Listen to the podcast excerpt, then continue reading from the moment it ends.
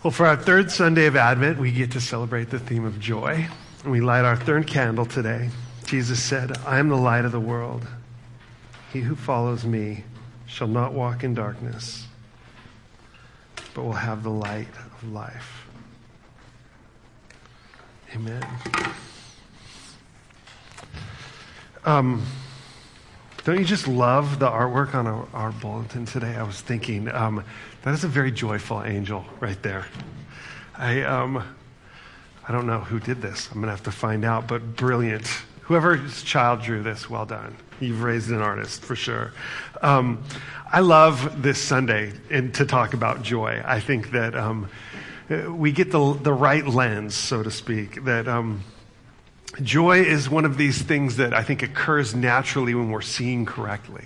That so often in life we're missing the joy because we're not noticing the things that ultimately matter, the things that bring real significance. And so often it's through that little lens of the child that we get that glimpse of the things that have kind of the eternal joy to it. You, you feel it, this texture of joy. And it's, it's differentiated. You know, the Greeks had two words, uh, you know, separate words for happiness versus joy. They would call makario, which was this sort of lightness, this free, carefree way of looking at life. And then this kairo, which was this like deep culmination of being. You know, leave it to the Greeks. They were so brilliant with language. But, but this kairo, it, it was something that it took maturity to really understand. The, the joy wasn't an easy emotion. It was something that had to, in a way, be cultivated within us. Kairo is something that wasn't a beginner's virtue, right? It had to be lived into. It was come as a culmination of having lived well. And uh, I, I love this definition. I've given it to you before, but this is from Dallas Willard, where he says, Joy is not about pleasure, a mere sensation, but a pervasive and constant sense of well being. Hope in the goodness of God is joy's indispensable support. A constant sense of well being curious to know how many of you guys live with a constant sense of well being? You see how difficult it is, right? That the truth is, we, we get glimpses of joy here and there. We get moments of it. That we have to learn how to stay open to joy. And it comes from living our life based on the right things. I um, had a friend this last week say, You know, I'm, I'm kind of giving up on living the good life and exchanging that for a life that's good. And I thought, oh gosh, I like want to sit with that for a second. Giving up the good life for a life that's good. I think in some ways that gets at joy, right? It's not the Instagrammable, spectacular, everything is just right and looks perfect. It's, it's instead this sense of deep well being. That's not to say that we don't celebrate pleasure when it comes. That there is happiness is a wonderful thing. I um, the other day was surfing with my friend Felipe here, and I got a wave that probably went 200 yards at Churches appropriately. It just went forever and ever and ever, and I thought, oh, the happiness that you feel after something like that. But the truth is, the, the joy comes like when you come back out and your friends are all, oh, right? There's a, a connection with each other, a, a connection with the, the whole context of the beauty that's around you. A, deeper sense of God's presence that comes with joy. It's, is we get these little glimpses, but we feel like we're seeing the way things really are, the way they're meant to be. I like how Brene says joy is sudden, unexpected, short lasting, and high intensity. It's characterized by a connection with others or with God, nature, the universe. Joy expands our thinking and attention and fills us with a sense of freedom and abandon. I love that idea, the, the freedom that comes with joy. That, um, again, where there's such in pleasure and in happiness, sometimes it's the very opposite of that. We create so much pressure for ourselves sometimes to, to have happiness all the time. I, think of a guy that I was surfing next to yesterday who was not experiencing joy. And he, you know, you, you kind of get this feeling like he's always watching you, and every time you get a wave, he's like, dang it. And so then he like takes your spot right there. So you like kind of move over because there's plenty of waves. And sure enough, then I get another one and he's looking at me like, oh. And then when I paddle back out, he's sitting where I was, you know. And I say that honestly, I, hopefully without judgment, because the, the truth is, plenty of times I've been that guy. Plenty of times I'm noticing what's wrong or what I'm not getting or what somebody else has. I'm trying to get like as many waves as I can. And as a result of it, I forget the fact that, like, wow, look at this beautiful day. Look at this beautiful moment.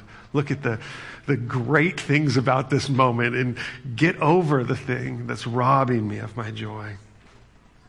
I think sometimes Christmas can be a little bit like that example where we come into Christmas like, all right, we got to get everything right, right? Everything's got to be perfect.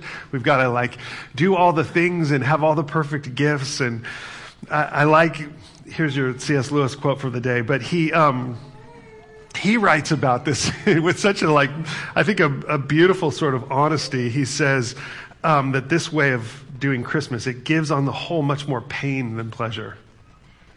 You have only to stay over Christmas with a family who seriously is trying to keep it in its commercial aspect in order to see that the thing is a nightmare. Long before December 25th, everyone is worn out, physically worn out by weeks of daily struggle in overcrowded shops, mentally worn out by the effort to remember all the right recipients and to think of our um, think out suitable gifts for them. They are in no trim for merrymaking, much less, if they should want to, to take part in a religious act. They looked far more as if there had been a long illness in the house. Merry Christmas. Some of you may be feeling like there's been a long illness in your house right now. Um, it's one of the things that I appreciate about Advent. It's not to say that those things don't have value. Certainly they don't. They do. But the truth is that so often in our sort of attempts at merrymaking, we exhaust ourselves. Our attempts to have everything just right, all of a sudden the, the joy is gone, the spark is gone, even sometimes the happiness itself is gone. Advent is this time of sort of settling ourselves back down as we meet in church in these preparation Sundays. It's, it's about focusing and remembering the things that matter most. That when we're looking at this world correctly, we experience not just happiness, but a deep sense of joy. I, I love this picture of, of joy, the, the overflowing bowl. And to realize that when we're seeing clearly, this is what we're experiencing God's presence here, and not just a little poured out, but lavishing us with joy. And like we said earlier, we oftentimes are not experiencing this for a variety of different reasons. I think that there's something about Christmas that reminds us also of some sadness and loss. For some of you, it's one of the hardest seasons of all. I heard somebody once say that um, in regards to Christmas, it's one more Christmas and it's one less Christmas. That each one of these moments is a gift, and sometimes we forget that that each one is precious to us. I think about, you know, this play and this experience here, and it, it makes me very nostalgic for my, my two older ones here who lovingly are home for the holidays, and we just cherish those times, reminded that that isn't always the case. And how I think of each of my kids kind of, they each had a sort of quintessential role in the pageant. I, um, Mia was our baby Jesus. We are super proud of her. And you are such like the sweet little roly poly baby that Mary like threw a leg out of support as she's holding. Gabe, I think of you as like the, the little wise man. He was like, there's three wise men that year, and they were like fifth graders, and then little Gabe saying your lines. I think Lila will always just be a little sheep coming down. Um, but you remember those times and you just go, oh, the joy of those. And then there's also that texture of like, life is this constant change. It's this constant moving through where you go, oh, to see joyfully, we have to be present and valuing this moment, this one right here. That when we do, that that light could come even into the times of sadness. Even when we see Christmas through a lens that feels like an ache, we're reminded that, that we're awaiting a sort of second Christmas, a second coming, that Christ has come to earth once, and then we wait with, for that victory to unfold into a, a new chapter of a new creation. And in the meantime, we hold on to these, this little light of joy. Isaiah 9, 2 through 3, the, the prophet is speaking of the Messiah that's to come, and he says, The people walking in darkness have seen a great light. A light has dawned on those living in the land of darkness. You've enlarged the nation and increased its joy. The people have rejoiced before you as they rejoice at harvest time and as they rejoice when dividing spoils. That this light has come, and as they await this light, they're reminded of its surety. That a new chapter is coming and one of joy. That that light increases our joy as we see more and more clearly. This is what Jesus has come to do to bring joy, to bring peace on earth. And Advent is this word that means coming. And a reminder again, we talk about this every Sunday, of a sort of tension that we live in. And already and not yet, that victory has come and yet still unfolds. This third Sunday of Advent, according to some traditions, is the, the Sunday of journey. And Advent has that sense of unfolding. We're reminded that all of us are on this journey, all of us are traveling. And that this life is a difficult journey at times, one of loss and sorrow and pain. Comes into a land of darkness, this light shines. And I like how Walter Brueggemann says this. He says, Advent does not begin in buoyancy or celebration or in a shopping spree. The natural habitat of Advent is a community of hurt. It is the voice of those who know profound grief, who articulate it and do not cover it over. But this community of hurt knows where to speak its grief, toward whom to address its pain. And because the hurt is expressed to the one whose rule is not in doubt, the community of hurt is profoundly a community of hope. That all of us are on this journey following this star. And the darkness in the world, we're not told to ignore. We're not told to look away from the suffering. We see it. We see a world that is broken and confused that stumbles into violence, a world that is constantly choosing itself over others, and as a result of it, creating so much pain. But we become these bearers of this light. And as we follow this, we, we have a, our own sort of renewing that's taking place. That, that this following of the light results in a sort of childlike trust within us, a softening. That, that as we look at these little innocent ones, some singing maybe a little bit off key or stumbling through their lines or whatever, that sort of innocence to go, oh, that's, that's me. In some ways, that will always be me. In Isaiah 9, verse 6, he, he goes on to ascribe these names to God. He, he promises this. He says, A child will be born for us, a son will be given to us, and the government will be on his shoulders. He will be named Wonderful Counselor, Mighty God, Eternal Father, and Prince of Peace. And isn't it interesting that this tiny little child is re- referred to here as our eternal Father? Jesus, the one who preceded all of creation, who was the, the word spoken of creation itself. It's funny in our first service, baby Jesus was like, like just enraptured with the, the tinsel of the star, you know, and I'm picturing this little innocent, humble child going like, oh, I made this, right? Like you go, somehow the magnitude of God is embodied in this helpless little child here. That this innocent one models for us who we are. And that it's through his eyes that we're able to see the Father's eyes towards us that this is where the depths of joy are felt. Not just these momentary experiences of pleasure, but a deep sense that we are held in this fatherly love. There's a, a painting that I've used before, but I'm going to use it again. It's one of my favorites of Joseph. And this hangs in the Norton Simon Museum. And, it's Joseph holding his child. And to me, I think there's so much in this this gift of Jesus as this innocent one. But I, I love, don't you just love the hands in his beard? This child just enraptured with the eyes of his father. Jesus modeling really for us our response, and then seeing in the eyes of Joseph God's love for us.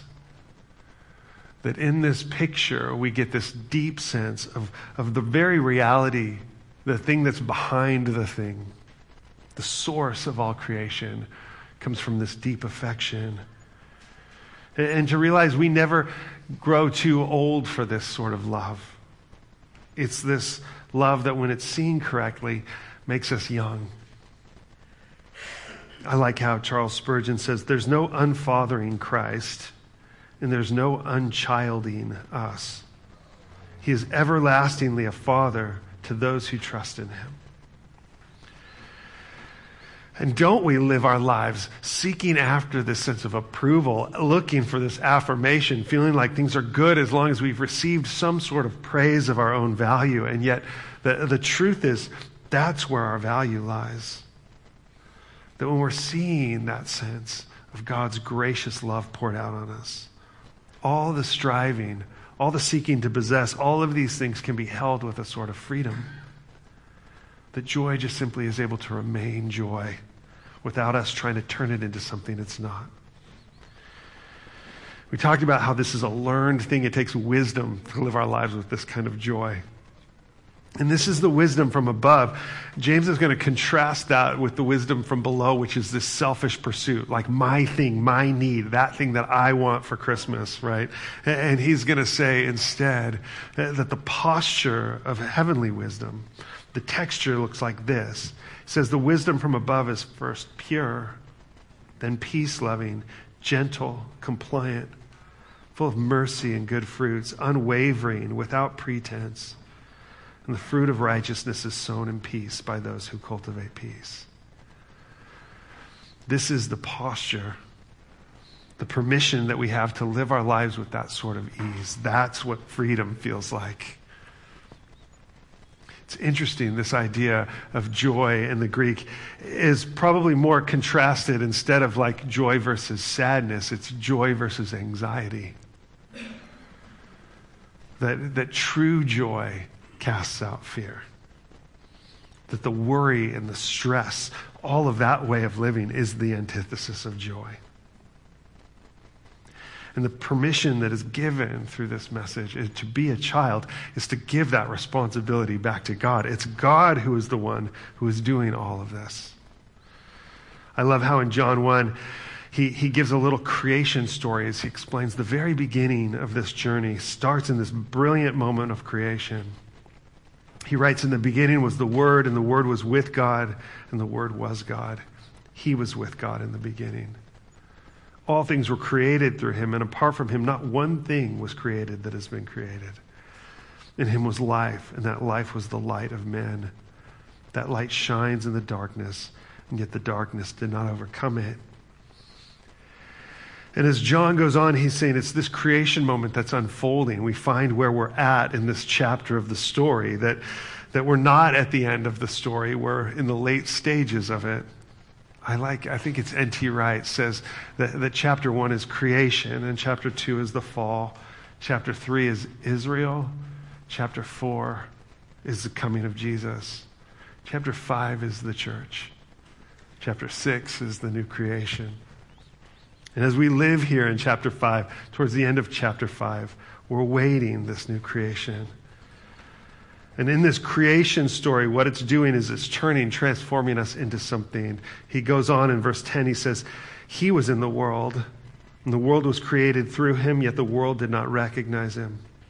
He came to his own, and his own people did not receive him.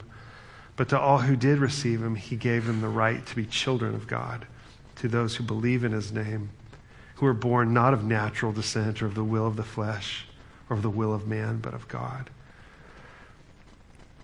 This is the gift and the reminder of Advent. We set our minds on this fact that to see the truth and to recognize it for what it is, this is our hope and this is our identity, that it makes us young at heart and sets us free. That when we look at those eyes of God, we see like that painting this love of a father looking at us affectionately. When Paul prays for the church in Ephesus, he prays that they would understand that more and more, that they could get their minds around that idea. He says, I pray that out of his glorious riches he may strengthen you with power through his spirit in your inner being, so that Christ may dwell in your hearts through faith. And I pray that you, being rooted and established in love, may have power together with all the Lord's people to grasp how wide and long and high and deep is the love of Christ, and to know this love that surpasses knowledge, that you may be filled to the measure of all the fullness of God. To understand that is to understand joy. A joy that sets us free, a joy that undergirds us, undergirds us in a constant state of well-being. Advent reminds us to look at the world through those eyes, the eyes of a child. And though we look back and we, we hear this story and receive this story, if we're seeing correctly, we're able to see God at work here and now. In the little ways, in the little acts, in the little gifts that we do for each other. The ways that the church continues to be the church by caring for each other. When we do this, we make Christ manifest to those around us. I like how Peter says, though you've not seen him, you love him. Though not seeing him now, you believe in him and rejoice with inexpressible and glorious joy. It fills us, it overflows us. Love casts out fear, casts out worry, works against our selfishness and our despair. Joy is never something that we hold in isolation, it is always something that's to be shared strengthens us when we become overwhelmed, but then we become the ones who come and bring that joy as a comfort. That it can happen even in the midst of our suffering and our loneliness and our struggle. And this is what I found in my own life is that sometimes those are the times that the light is the brightest. Times where I'm feeling really alone. Times where I'm really questioning and struggling those are the times where I feel like God has drawn nearest, where I've felt that warmth almost like just a, in such a tangible way. I do think there's some things that we can practice to help us really grasp and savor joy. Um, and the first is a little bit of patience, that we realize that seeing correctly often takes time. I, I had read a article about this one art professor who would ask people to sit with a painting for three hours. Can you imagine? I was like, I would lose my mind.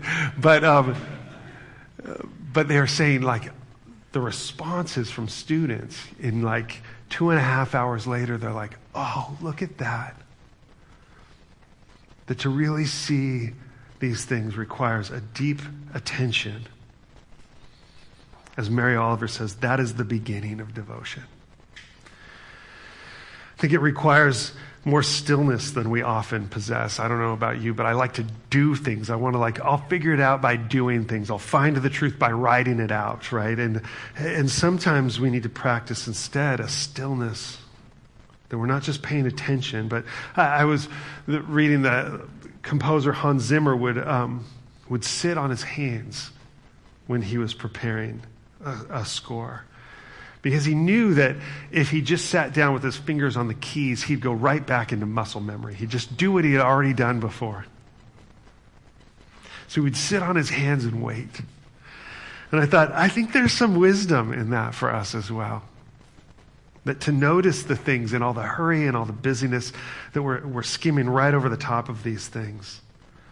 But if we can, impatient, in our patience, pay attention sit on our hands, sit still. And the last thing is that we would savor what God is doing. That we would slow ourselves down and savor every bite. There's a book that I, I pull out usually this time of year. Uh, that's um, it's called the, the Wedding Feast of the Lamb, Wedding Supper of the Lamb by Robert Capon. And what I like about Capon is that he's a chef and a priest. He would write for the New York Times these like little food blog or columns. Um, he's got a great one on fruitcake this type of year time of year. He's just playful writer, but he says, Food is the daily sacrament of unnecessary goodness, ordained for a continual remembrance that the world will always be more delicious than it is useful. There's Capon for you. This whimsical way of looking at it, but he's like, when you when you create these meals and savor each bite, this is the way to approach all of life. That life, when seen right, will always be more delicious than it is useful. Chesterton writes it like this He says, Children are grateful when Santa Claus puts in their stockings gifts of toys or sweets. Could I not be grateful to Santa Claus when he put in my stockings the gift of two miraculous legs? We thank people for birthday presents of cigars and slippers. Can I thank no one for the birthday present of birth? And do you see what he's doing there, right? He's going, oh my gosh, we are constantly looking for the next thing that we need and failing to see all that we've been given. The richness all around us, the deep affection of God's love poured out on each one of us. That we should be going through life going, oh, wow, look at that, look at that. Again and again and again. This is how a child sees the world, right? Again, again. We're the ones who grow old and sin. God is constantly inviting us to become young.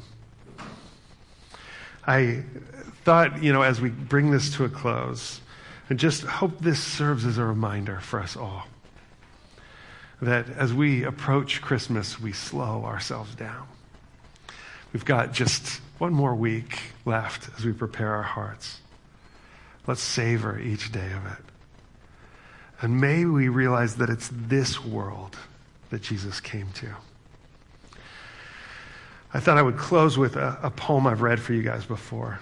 It's from Wendell Berry. And um, once again, I like these kind of bivocational guys. Like Wendell Berry is a poet and a theologian, but he's also a farmer. And he had a barn of his and realized that it was this world to which Jesus came, which means it could just as easily have been his barn that Jesus was born in. And this is called sighted as not before, this idea of seeing correctly. And he says, remembering that it happened once, we cannot turn away the thought as we go out cold to our barns toward the long night's end that we ourselves are living in the world it happened in when it first happened. That we ourselves opening a stall, a latch thrown open countless times before, might find them breathing there, foreknown, the child bedded in straw the mother kneeling over him, the husband standing in belief. He scarcely can believe in light that lights them from no source we see. In April's morning's light, the air around them as joyful as a choir. We stand with one another at the door, looking into another world. That is this world. The pale daylight coming just as before our chores to do, the cattle all awake, our own frozen breath hanging in front of us. And we are here as we have never been before, sighted as not before. Our place holy, although we knew it not. Stand with me? We have lunch for you, goodies and snacks and all kinds of things. We invite you to linger and savor as you go on this third Sunday of Advent. May God richly bless you with the living waters of his joy. May the light of the love of the Father illuminate you and manifest in your heart and shine through you. May his joy be your strength, and may the giving away of that joy to others, and the only way that you can do, be the light you shine on the world around you. Amen.